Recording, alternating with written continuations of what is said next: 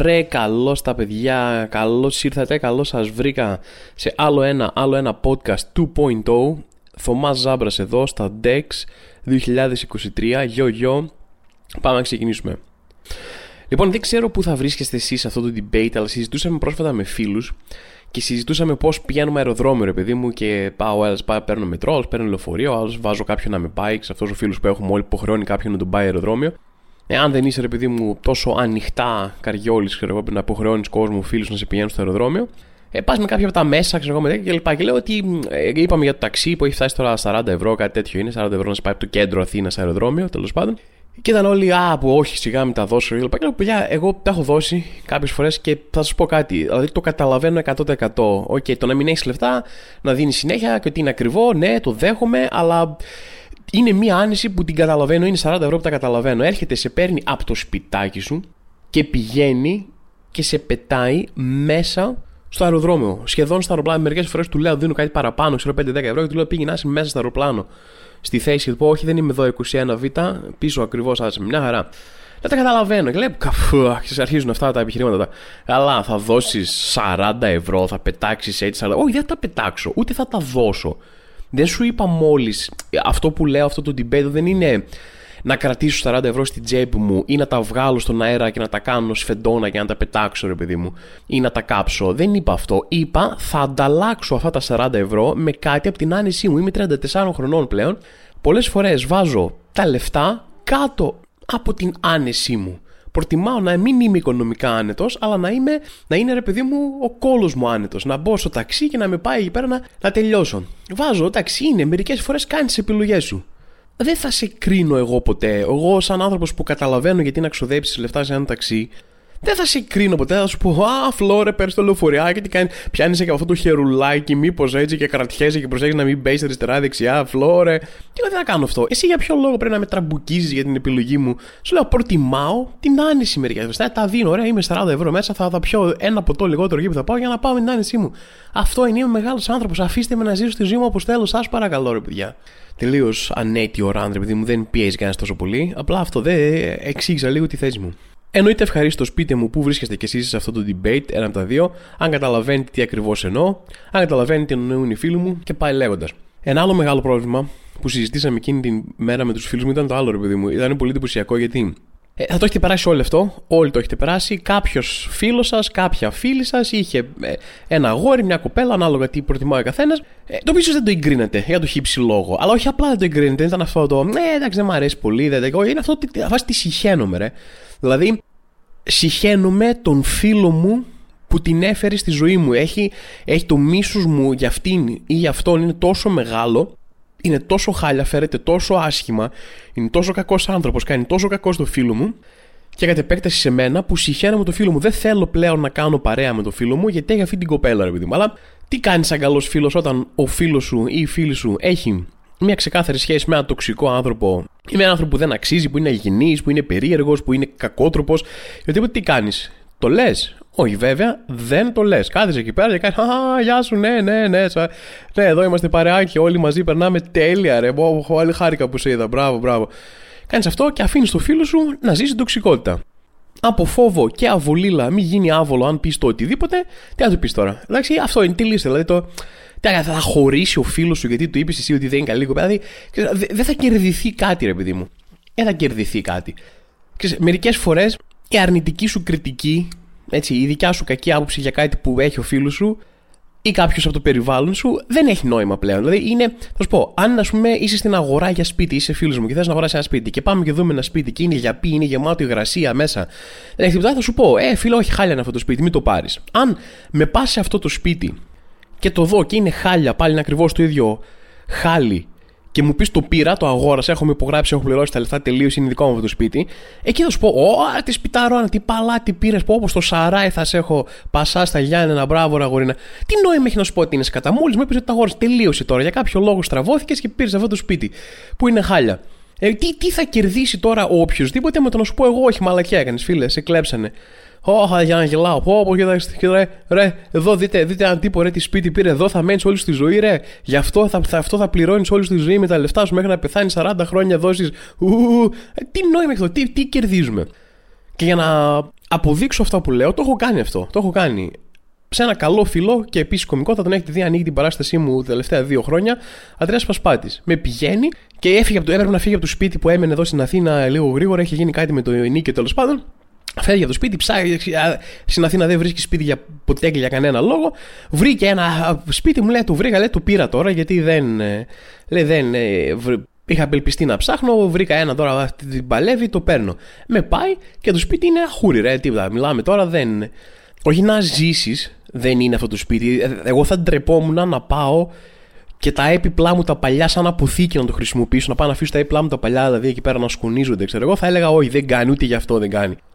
Και μου λέει αυτό είναι, το νίκησα τώρα. Του λέω, Ω, μα σπιταρό, πω, πω, εντάξει, ρε, ζηλεύω, πω, πω και τέτοια. Ξέρω, τι να του πω. Μετά, μετά από λίγες μέρες μου λέει η τύπησα ήταν τρελή τελικά, ήθελε, ξέρω εγώ, 20 ενίκια μπροστά ή κάτι τέτοιο. Του είπε, μου έκανε ζημιά σου σπίτι ενώ δεν είχε μπει ακόμα μέσα κάτι και λέει, Α το λέει, τρόμαξα και την έκανα και έφεγε. Του λέω, φίλε, δόξα το Θεό που έφυγες από εκείνο το χάλι δεν μου είπες ότι σου άρεσε. Του λέει, σου είπα ναι ότι μου άρεσε, τι ήθελες να σου πω, αφού μου είπες ότι το έκλεισες.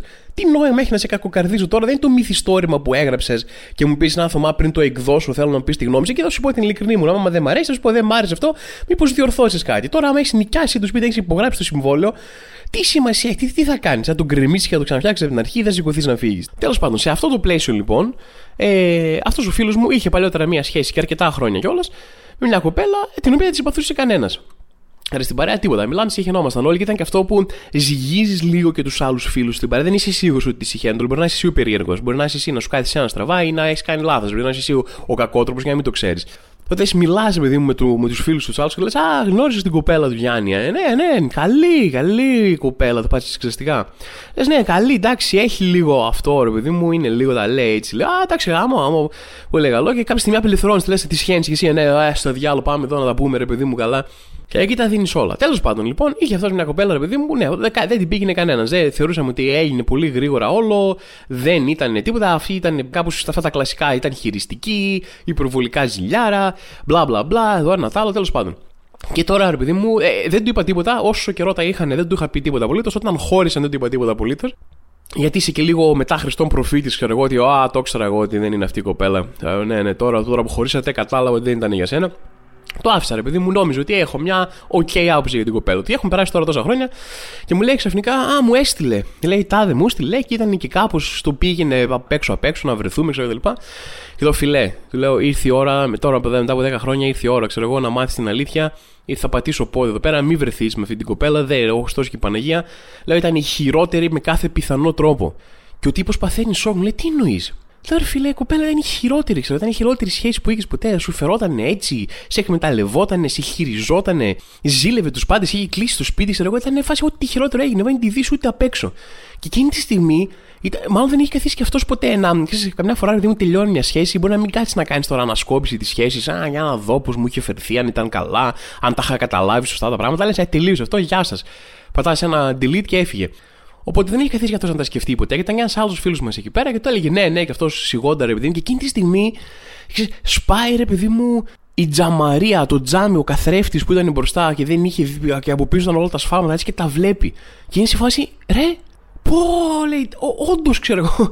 Ωρε φίλε, καλά λέει, γιατί δεν μου είπατε κάτι. Γιατί λέει, αφού, αφού τα βλέπατε όλα αυτά, λέει, γιατί δεν μου είπατε κάτι. Και με έβαλε σε μια σε μια περίεργη θέση και λέω: Έχεις τα δίκιο τώρα κι εσύ, ρε φιλέ. Ε, δηλαδή, όντως, σαν φίλοι, μάλλον αυτό θα έπρεπε να κάνουμε, αλλά είναι. Καταλαβαίνεις κι εσύ τώρα ότι, α, παιδιά, από εδώ η κοπέλα μου. Και εμείς να είμαστε, όχι, όχι, φιλέ, τι είναι αυτό, τι σκουπίδι είναι αυτό. Καλά, ρε, πού τι πλά, πλάκα μας κάνεις, τι είναι αυτό, ρε, όχι, πεταμένη, ρε, πέ, πέταμα, πέταμα, γεια σας, ρε. Θα σου βρω, όπου να είναι εδώ, θα σου βρω στο δρόμο, ρε, ε, κοπελιά, ξέρω, φέρε με. Αυτή μια χαρά καλύτερη είναι, πάρε αυτή, κράτα αυτή, δηλαδή δεν μπορώ και εγώ να το κάνω. Δεν έχω την άνεση, ρε παιδί μου. Στο κάτω-κάτω, αν τα βρίσκετε εσείς, το αν τη συμπαθώ εγώ ή όχι, μάλλον είναι δευτερεύον. Όχι, μάλλον είναι σίγουρα δευτερεύον. Και μ' άφησε ο τύπος με αυτό το δίλημα τώρα. Φίλε, έπρεπε να είχα πει κάτι. σω τον είχα, σώσει το έχει καταλάβει νωρίτερα. Ή τώρα απλά το βλέπει σαν ενήλικας με πιο όρημα, ρε παιδί μου, και λέει Ναι, τα βλέπω τα λάθη, αλλά με σχέση δεν τα έβλεπε ποτέ. Και θα ήμουν εγώ ο περίεργος τύπος που θα του είχε κράξει την κοπέλα του μέσα, που θα του είχε κράξει την κοπέλα του μέσα στα μούτρα και μετά θα έπρεπε να κάνουμε όλοι μαζί παρέα. Ξέρω εγώ, θα είμαστε παρέα εγώ, η κοπέλα του αυτός θα βλέπουμε ταινία, ξέρω εγώ, και θα, θα με κοιτάει αυτός και θα λέω: Ναι, ναι, ναι, χαλά, χαλά, τι να κάνω τώρα. Πολύ ωραία, καλή, καλή, καλή. Ναι, δεν ξέρω ποιο είναι το σωστό πράγμα να κάνεις. Και αυτή είναι γενικά ολόκληρη η κοσμοθεωρία μου. Έτσι είναι χτισμένος ο κόσμος. Γενικά δεν ξέρω ποιο είναι το σωστό πράγμα να κάνεις. Σχεδόν στα περισσότερα πράγματα πηγαίνω σαν αυτό τίποτα ψαχουλεύοντας αριστερά-δεξιά. Να κάνω αυτό, να κάνω εκεί με τρώνε ενοχές. Έτσι την έχω βγάλει μέχρι τώρα, τα 4 χρόνια και δεν λέω να αλλάξω σύστημα αυτή τη στιγμή, παιδιά. Sorry κιόλας.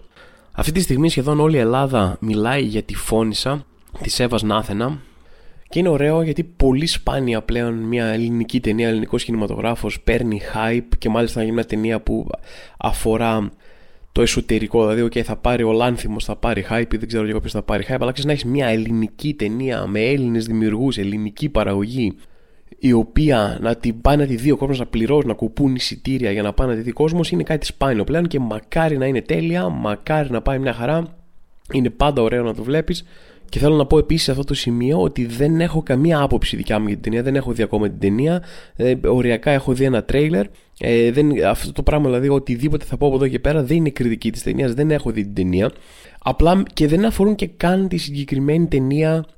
Αφορούν λίγο γενικά την, όλη αυτή την κουλτούρα του hype που υπάρχει ιντερνετικά και social media και σε πιο παραδοσιακά media κτλ. Δηλαδή νιώθω πάρα πολλές φορές ότι επειδή μια ταινία ή ένα πράγμα, ένα τραγούδι, μια σειρά, ένα μπαρ, ένα εστιατόριο, οτιδήποτε, ένα πράγμα συζητιέται πάρα πολύ χωρίς να έχεις ακούσει τι συγκεκριμένα συζητιέται γύρω από αυτό. Δηλαδή χωρίς να έχεις μπει...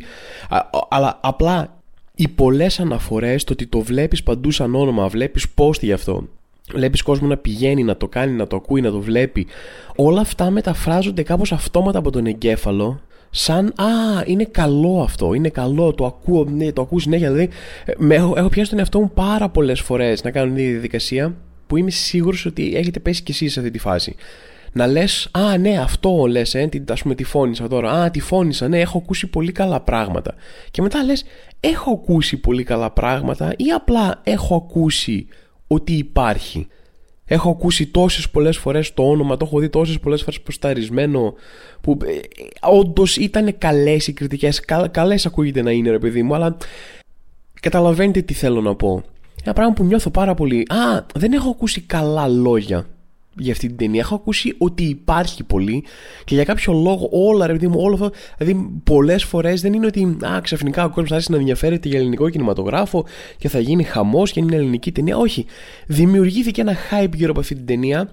Πολλές φορές πιθανότατα και λόγω της ποιότητάς της, ρε παιδί μου, οπότε είναι ξέρεις, ένα ένας φαύλος κύκλος, αλλά δεν θα έλεγα ότι απαραίτητα αυτή η ταινία τώρα σημαίνει κάτι για το πόσο θα πηγαίνουν Έλληνες να βλέπουν ταινίες για πώ θα πηγαίνουν στην Ελλάδα, εν πάση περιπτώσει, να βλέπουν ελληνικό κινηματογράφο ή για τον ελληνικό κινηματογράφο γενικότερα. Το μόνο πράγμα που είναι επιβεβαιωμένο γύρω από όλο αυτό είναι απλά ότι έχει το hype. Έχει αυτό το hype. Το ακούς, το βλέπεις, θες να πας να το δεις. Όλο αυτό το πράγμα το παίρνει ο εγκέφαλός σου, το βάζεις σε ένα blender. Το ότι ακούς συνέχεια ξανά και ξανά πληροφορίες για κάτι, καλές, θετικές, αρνητικές, δεν έχει σημασία. Όλα μαζί, παπ, μέσα στο blender, ρίχνουν και λίγο νερό ή λίγο λάδι και βου, θα ανακατεύονται και αυτό που μένει, το αποτέλεσμα που βγάζεις είναι ναι, είναι καλό αυτό. Είναι καλό, το βλέπω παντού, δεν μπορεί να μην είναι καλό. Είναι ένα περίεργο φαινόμενο της εποχής μας, αλλά κάπου, κάπως, με κάποιο τρόπο, το ότι ένα πράγμα ακούγεται πολύ, το ότι έχει hype, γίνεται συνώνυμο με το τι είναι καλό ή το αξίζει να πας να το δεις, ρε παιδί μου. Για να τεστάρω λοιπόν αυτή τη θεωρία, τυχαία αναφέρω τώρα η παράστασή μου απόφυτο λυκείο, απόφυτο λυκείο, απόφυτο λυκείο, απόφυτο λυκείο. Ορίστε, τα ακούσατε. Για να δω τώρα αν θα αυξηθεί, θα κοιτάξω τα ποσοστά μόνο στην επόμενη παράσταση θα αυξηθούν τα εισιτήρια. Πάω να πει ότι πιάνει όντως. Πολλές φορές γίνεται και το άλλο το αξιοπερίεργο. Ε, Πολλές φορές ένα αρνητικό hype γύρω από μια ταινία ή ένα κομμάτι ή οτιδήποτε, ξαφνικά το αρνητικό hype που λένε όλοι ότι είναι πάρα πολύ χάλια, δεν βλέπετε, είναι cringe, ξέρω κτλ. Δημιουργεί ένα ρεύμα κόσμο θα πάνε να το δει. Και σε φάση, Α, είναι, είναι χάλια, είναι το χειρότερο πράγμα που έχω δει. Πάω να το ξαναδώ, πάω να πληρώσω εισιτήριο να το ξαναδώ, πάω να, να του δώσω τηλεθέαση. Και λες, Α, OK, okay, βλέπεις ένα πράγμα που δεν σ' αρέσει, ένα πράγμα που είναι κακό επίτηδες. Ξέρω δεν είναι αυτό το Α, πήρα ένα DVD από το 7, δεν ήξερα θα παίξει. Όχι, το βλέπεις επίτηδες. Ναι, OK. Okay. Το ξέρεις ότι μετά επειδή θα συζητιέται πολύ αυτή η βλακεία που βλέπεις και θα έχει νούμερα και θα έχει hype, θα νομίζουν αυτοί που φτιάχνουν τα πράγματα ότι «Α, αυτό θέλουν αυτοί, αυτό βλέπουν, αυτό συζητάνε» και θα έχουμε περισσότερα τέτοια, όπως έχει συμβεί πάρα πολλές φορές. Α, το ξέρεις, OK, okay, εντάξει, αυτό ήθελα να πούμε, okay, μια χαρά όλα. Την προηγούμενη εβδομάδα είχαμε και άλλη μια γυναικοκτονία με τον κλασικό λόγο «Με χώρισε», ε, δεν μπορώ να διαχειριστώ με τίποτα ότι κάποιος μπορεί να με χωρίσει πάω και τον σκοτώνω για να μην τον έχει άλλος λες και ε, ναι αυτό το αυτή η ωραία ιστορία το, αυτό το, το σκότωσε γιατί την αγαπούσε το αγαπημένο των, των μέσων μαζικής ενημέρωσης. Άλλος ένας υπερκομπλεξικός άνθρωπος ποτισμένος μέσα σε χιλιάδες παρανοήσεις και χιλιάδες σάπιες απόψεις για το πώς θα έπρεπε να είναι οι ανθρώπινες σχέσεις για το πώς θα είναι οι έμφυλες σχέσεις κτλ. Άλλος ένας τύπος που δεν άντεξε με τίποτα να αποδεχτεί ότι τελειώνει μία σχέση θέλει άλλη να προχωρήσει να κάνει τη ζωή της με κάτι άλλο και δεν είναι δικιά σου διοκτησία. Άλλος ένας άνθρωπος δεν μπορούσε να το κατανοήσει αυτό και άλλη μια γυναίκα χαμένη για απολύτως κανένα λόγο. Έχουμε συζητήσει και σαν κοινωνία και σε social media, έχουν γίνει συζητήσεις επί συζητήσεων. Ακόμα και σε αυτό εδώ πέρα το podcast έχουμε συζητήσει πάρα πολλές φορές για το φαινόμενο της γενοκτονίας, για το φαινόμενο της έμφυλης βίας, από πού γεννάται αυτό, γιατί έχει σημασία να το αναγνωρίζουμε ως τέτοιο περιστατικό και όχι, μια, όχι σαν μια απλή δολοφονία ή δεν ξέρω και εγώ τι. Ε, έχουν υποθεί πάρα πολύ αυτά και σε αυτό το podcast και γενικότερα δεν θέλω να πλατιάσω γύρω από αυτό. Αυτό που θα ήθελα να παρατηρήσω είναι το εξής, ρε παιδί μου. Όποτε υπάρχει μια συζήτηση ανοιχτή λόγω μιας αφορμής τέτοιου τύπου, μιας γυναικοκτονίας τέτοιου τύπου, ότι αυτή ήταν σε μια κακοποιητική σχέση με, το, με έναν τύπο, με αυτό με τη σκότω με τον δολοφόνο της, ήταν σε μια κακοποιητική σχέση για ένα διάστημα χύψη, δεν ξέρω πόσο ακριβώς ήταν, ήταν πάντως για ένα διάστημα, θα τη χτυπούσε, ήταν περίεργος, ήταν κακοποιητικός, ήταν, ήταν, ήταν. Και πάντα όταν θα υπάρχει μια τέτοια συζήτηση η οποία συνήθως έχει καταλήξει σε γυναικοκτονία, θα υπάρξουν οι άνθρωποι οι οποίοι είτε καλοπροαίρετα είτε παντελώς κακοπροαίρετα, τις περισσότερες φορές θα ρωτήσουν ένα Ναι, αλλά γιατί δεν έφευγε, θα πούνε. Γιατί δεν έφευγε, τι χτυπούσε, ήταν κακοποιητικός, δεν περνούσε καλά. Γιατί δεν έφευγε, θα πούνε έτσι με ένα ύφος ότι. Α, Μερικές φορές δεν μπορώ να το ερμηνεύσω το ύφος. Ε, μία από τις δύο ερμηνείες είναι είτε ότι Καλά, παιδιά, έχω τη λύση. Εγώ δεν είχε σκεφτεί κανένας άλλος. Δεν παίζει να το έχει σκεφτεί αυτό η κοπέλα. Άμα είχε ρωτήσει εμένα, θα της είχα δώσει τη φοβερή λύση του να έφευγε. Έτσι. Είτε είναι αυτό ότι. Α, πώς δεν το σκεφτήκατε, ήρθα εγώ να δώσω τη λύση που δεν είχε σκεφτεί κανένας άλλος. Είναι έτσι λίγο ένα αντίστοιχο μην είσαι έτσι, ρε παιδί μου. Είναι το ίδιο vibe ακριβώς αυτό. Ή το άλλο, ε, το πιο κακοπροαίρετο, είναι ένα ότι. Α, τι παίζει εδώ για κάτσε τον πονηρό μου μυαλό κάτι ανακάλυψα συχαίνομαι τόσο πολύ οτιδήποτε αφορά αυτό που έχω ονομάσει μόνος μου woke culture και δικαιώματα σε γυναίκες και όλα αυτά μου τη δίνουν για, για πολύ σάπιους λόγους τους οποίους δεν θα κάτσω να αναλύσω ούτε να ψυχαναλύσω ποτέ. Θα τους αφήσω να υπάρχουν εκεί θαμένοι από κάτω από χιλιάδες συμπλέγματα και κόμπλεξ. Και έχω τους λόγους μου που συχαίνομαι όλα αυτά τα πράγματα οπότε κάθε φορά που ανοίγει μια οποιαδήποτε συζήτηση τέτοιου τύπου, θα πούμε για γυναικοκτονία και α, κακοποιητές και τα λοιπά, εγώ θα έρθω με αυτό το ε, ύποπτο ότι γιατί δεν έφευγε, κάτι υπάρχει εδώ, κάτι έχω. Δεν έχω απάντηση σε αυτό. Δεν μπορώ να δώσω κάποια απάντηση που στηρίζει τη θεωρία μου, αλλά το νιώθω ότι είναι μια ωραία παρατήρηση να κάνω και να το πετάξω εκεί έξω γιατί όπ, σας παγίδευσα τώρα. Αχά, γιατί δεν έφευγε. Εκτός λοιπόν, θέλω να απαντήσω ρε παιδί μου σε αυτό γιατί το είδα πολύ γραμμένο πάλι. Εκτός λοιπόν το ότι υπάρχει μια αρκετά ισχυρή βιβλιογραφία ε, για τους λόγους και για τις συνθήκες ακριβώς ανθρώπων που είναι σε κακοποιητικές σχέσεις και ποιες είναι οι δυσκολίες να φύγουν, εκτός του ότι υπάρχουν ένα σωρό καταγεγραμμένες μαρτυρίες και ελληνικές και ξένες, είναι εκεί να ακούσετε τις ιστορίες, άμα θέλετε να μάθετε γιατί δεν έφυγαν νωρίτερα. Αλλά Πείτε ότι βαριέστε να τα κάνετε όλα αυτά. Βαριέμαι Θωμά να διαβάσω βιβλία τώρα για τι γίνεται σε αυτές τις περιπτώσεις. Βαριέμαι να διαβάσω μαρτυρίες ανθρώπων που το έχουν ζήσει και γιατί δεν έφυγαν νωρίτερα. Ωραία, βαριέστε να τα κάνετε όλα αυτά. Θα σας πω κάτι. Πάμε να εξετάσουμε αυτή την περίπτωση, τη συγκεκριμένη που είχαμε εδώ πέρα, αυτής της γυναίκας. Αυτή λοιπόν η γυναίκα ήταν σε μια κακοποιητική σχέση. Μεν, ε, σύντροφό της νομίζω δεν ήταν παντρεμένη, ήταν σύντροφός της ήταν βίαιο απέναντί της και σωματικά και λεκτικά κτλ. Κάποια στιγμή της έκανε και ζημιά. Της έκανε δηλαδή λίγο πριν γίνει η δολοφονία, της έκανε, τη χτύπησε αρκετά και είχε κάποια ισχυρή σωματική ζημιά. Πήγε λοιπόν έτσι, βρήκε το θάρρος και πήγε, βρήκε το θάρρος, βρήκε τη δύναμη, βρήκε το δέκιο και πήγε στην αστυνομία. Και τους λέει: Παιδιά, έγινε το και το, έφαγα ξύλο, θέλω να φύγω, φοβάμαι, βοηθήστε με. Τη λένε αυτοί: Άκου, δεις τι θα κάνεις. Θα πα στο κινητό σου, θα κατεβάσεις μια εφαρμογή, το panic button είναι, το οποίο το πατάς, δηλαδή ανοίγεις την εφαρμογή, πατάς ένα κουμπί και στέλνει κατευθείαν σήμα στην αστυνομία. Δεν χρειάζεται να πάρεις να περιμένεις τίποτα και έρχεται η αστυνομία σπίτι σου είναι για περιστατικά τέτοιου τύπου ενδοοικογενειακή βίας κτλ. Αυτό έκαναν σε μια γυναίκα που πήγε και είπε ε, δέχομαι βία, ε, φοβάμαι, ε, θέλω να φύγω, κάνω ράνο, με χτυπάει, ξέρω εγώ υπάρχει σωματική βία Τη είπα, εντάξει, ξέρω εγώ, θα δούμε ρε παιδί μου κάνει αυτό άμα ξαναγίνει τίποτα, πάρε μας τηλέφωνο. Αυτό ήταν, το... Αυτή ήταν η λύση που έδωσαν. Και λίγες μέρες μετά δεν πρόλαβε η γυναίκα να. Δεν, για κάποιο λόγο δεν λειτουργήσε αυτό το σχέδιο με το panic button. Δεν πρόλαβε να το κάνει και βρέθηκε νεκρή. Διότι αν ανοίξεις ένα Google και γκουγκλάρεις λέξεις κλειδιά, ε, γυναικοκτονία, δολοφονία από ζήλια, από πρώην άντρα, πρώην σύντροφο κτλ. θα βρεις θλιβερά πολλά αποτελέσματα το οποίο αν δεν μπορείτε να ερμηνεύσετε να κάνετε μετα-ανάλυση αυτών των δεδομένων σημαίνει ότι σε κακοποιητικές σχέσεις, σε απίστευτα πολλές περιπτώσεις, ειδικά τα τελευταία χρόνια που παίρνουν περισσότερη δημοσιότητα, ο κακοποιητής όταν σηκώνεται να φύγει το θύμα, πάρα πολλές φορές αυτό καταλήγει σε δολοφονία. Σα είναι, ρε παιδί μου, εσείς που ρωτάτε αρκετός λόγος, ο φόβος για τη ζωή σου, για να, να σε δυσκολεύει να λες να φύγω, να μην φύγω, να κάτσω. Ξέρω αυτός ο φόβος σου κάνει, ρε παιδί μου. Ή σου κάνει ότι όταν πας στην αστυνομία και καταγγέλεις ένα τέτοιο περιστατικό ε, σεξουαλικής κακοποίησης, σωματικής κακοποίησης, βγείτε να ρωτήσετε λίγο παραέξω γύρω σας, γυναίκες που έχουν καταγγείλει τέτοια περιστατικά, τι ακριβώς αντίδραση παίρνουν από την αστυνομία και τι είδους προστασία παίρνουν από την αστυνομία σε τέτοια περιστατικά παίρνω ρε παιδί μου σαν δεδομένο ότι είναι ειλικρινή η απορία σας. Θέλετε να μάθετε, θέλετε μία απάντηση. Είναι ρητορικό ερώτημα για να αποδείξετε ένα point. Εφόσον είναι ρε παιδί μου ειλικρινή η απορία, αναλογιστείτε αυτά που είπα εδώ πέρα και ψάξτε και περισσότερες μαρτυρίες. Ψάξτε περισσότερες ιστορίες για να καταλάβετε, μήπω δεν ξέρω, σας λυθεί αυτή η απορία γιατί δεν έφευγα νωρίτερα. Τέλος πάντων.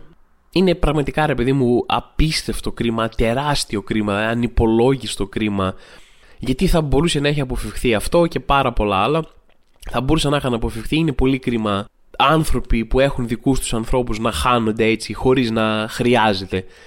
Δηλαδή υπάρχουν κάποιοι θάνατοι που ίσως να μην μπορούσε να έχεις κάνει πολλά πράγματα να τους αποτρέψεις. Επειδή όταν είναι τόσο εύκολο, είναι για κάποιο λόγο. Μεγαλώνει το κρίμα. Λες, θα μπορούσαμε να το είχαμε αποφύγει αυτό το πράγμα. Τέλος πάντων. Ωραία. Πάμε σε κάτι εντελώς διαφορετικό, εντελώς πιο ανάλαφρο, να σα πω μια προσωπική μου ιστορία που έχω για να σας δείξω τι τραβάω με σχόλια στο ίντερνετ.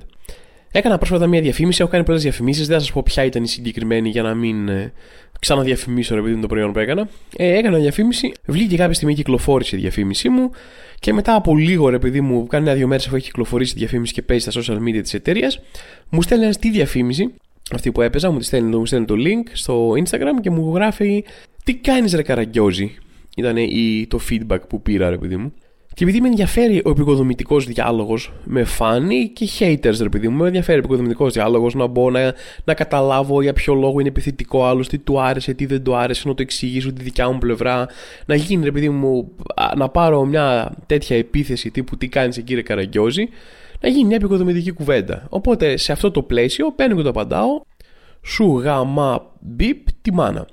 Αυτή ήταν η απάντησή μου, ρε παιδί μου, για να ξεκινήσουμε ένα διάλογο πολιτισμένο, να δούμε λίγο πού θα καταλήξουμε. Και ενώ νιώθω ότι είναι καλή απάντηση, νιώθω ότι απαντάω στο τι κάνεις, που ήταν η ερώτηση που τέθηκε. Διατηρώ το ίδιο ύφος και εγώ απέναντι στο τέτοιο. Ενώ θεωρώ, ρε παιδί μου, ότι έχει διάφορες αρετές σαν απάντηση. Μετά λέω, ρε Θωμά, τι κάνεις, ξέρω εγώ τώρα, εντάξει, αν είναι δυνατόν, ε, αυτό είσαι δημόσιο πρόσωπο, μπορεί να το πάρει το κάνει screenshot, δεν είναι τρόπος να μιλάς αυτός. Βρίσιμο και καταλαβαίνω ότι μπορεί να εκνευρίστηκες, να πειράχτηκες από αυτό που έγινε. Ε, δείξει όμως, δεν είναι βαρύ, ξέρω εγώ αυτό. Παίζεις και μετά τι φταίει και η μάνα του, ξέρω γιατί να το κάνεις σεξιστικό, γιατί να. Να τέτοιο μη το. Μάζεψε το. Οπότε ρε παιδί μου, ε, σβήνω ε, και γράφω σκέτος σου γάμα Έτσι, πολύ πιο ευγενικό, πολύ πιο μαζεμένο, πολύ πιο μετρημένο ρε παιδί μου. Δηλαδή βλέπετε, έδειξα και εγώ ένα επίπεδο.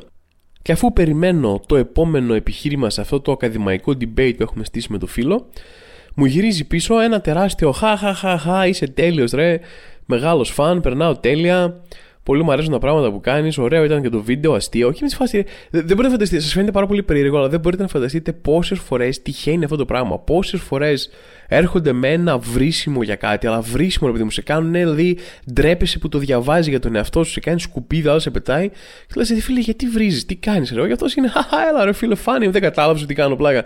Όχι, ρε φίλε, από πού να καταλάβω ότι κάνεις πλάκα; Η πλάκα σου έμοιαζε πάρα πολύ με Παναγίες, με στόλισμα άσχημο ρε παιδί μου, με, με, με προπυλακισμό ωριακά, ξέρω εγώ, έμοιαζε.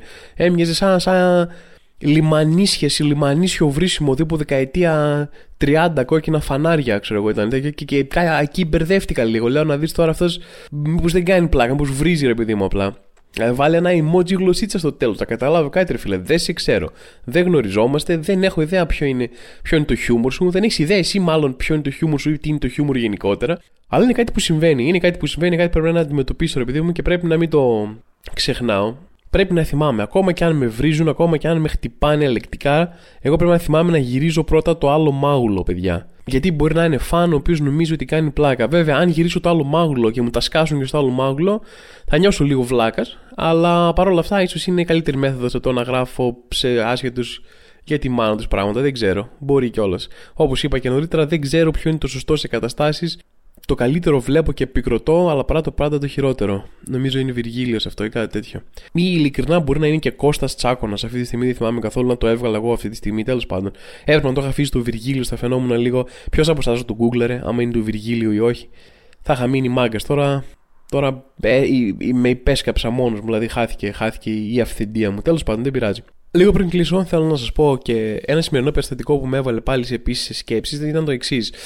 Βγήκα, ρε παιδί μου, για μια δουλειά σήμερα, ήξερα ότι έχει απεργία ταξί. Βγήκα μια δουλειά το μεσημέρι, ήξερα ότι θα έχει απεργία ταξί. Ξεκίνησα λίγο νωρίτερα γιατί η κίνηση στην Αθήνα τα τελευταία δύο χρόνια τα έχουμε πει, δεν, δεν παίζεται, ρε παιδί μου. Και βγαίνω και έχει πάρα πολύ κίνηση στο δρόμο. Γίνεται χαμός, γίνεται περισσότερο χαμός από ό,τι γινόταν τέτοια ώρα. Δηλαδή έχει αυξηθεί ο χαμός τα τελευταία δύο χρόνια πολύ και πάλι και γι' αυτό ήταν πολύ. Και φτάνω, ρε παιδί μου, και στη δουλειά που είχα. Τη λέω, παιδιά, σου είχα καθυστέρησα και ένα δεκάλεπτο. Και τους λέω, sorry, παιδιά, είχε πάρα πολύ κίνηση. Ε, μου λέει, είναι απεργία ταξί, λέει, σήμερα, γι' αυτό είχε κίνηση. Και λέω, γιατί, πώς επηρέασε η απεργία ταξί την κίνηση; Ε, μου λέει, δεν είχε ταξί να πάρει ο κόσμος, μου λέει, οπότε πήρε τα αυτοκίνητά τους. Και είμαι σε φάση, περίμενε λίγο. Δηλαδή, θεωρείς ότι, OK, okay, είχε απεργία ταξί σήμερα. Και λες, αντί, αντί ο κόσμος να παίρνει ταξί, πήρε το αυτοκίνητό του Άρα αντί να ήταν ταξί στο δρόμο, ήταν το αυτοκίνητο δρόμο. Πάει, δεν, δεν αλλάξαμε κάπως ένα αυτοκίνητο με ένα αυτοκίνητο εδώ πέρα. Και επίσης, πόσος κόσμος παίρνει ταξί εδώ στη σήμερα ημέρα. Δηλαδή, για να κάνεις τις μετακινήσεις του αυτές, τύπου να πάει στη δουλειά, ξέρω εγώ, να φύγει από, το, από τη Νέα Σμύρνη και να πάει στο, στο Χαλάνδρι που δουλεύει, θα πάρει ταξί. Πώς θα το κάνουν αυτό, δει σε καθημερινό επίπεδο τόσο πολύ που τους επηρέασε η μία απεργία και λένε Ω, τώρα πάει το ταξί μου, το αγαπημένο μου. Δεν ξέρω. Νιώθω ρε παιδί μου, εκείνη την ώρα που δεν το πολύ σκέφτηκα, να σου πω την αλήθεια, μου έβγαλε νόημα. Λέω, Α, έχει απεργία η ταξί γι' αυτό. Και νιώθω ότι έχουμε φάει τόσες πολλές δικαιολογίες για πράγματα τα τελευταία χρόνια, άκυρες δικαιολογίες, ξεκινώντας από το μακρινό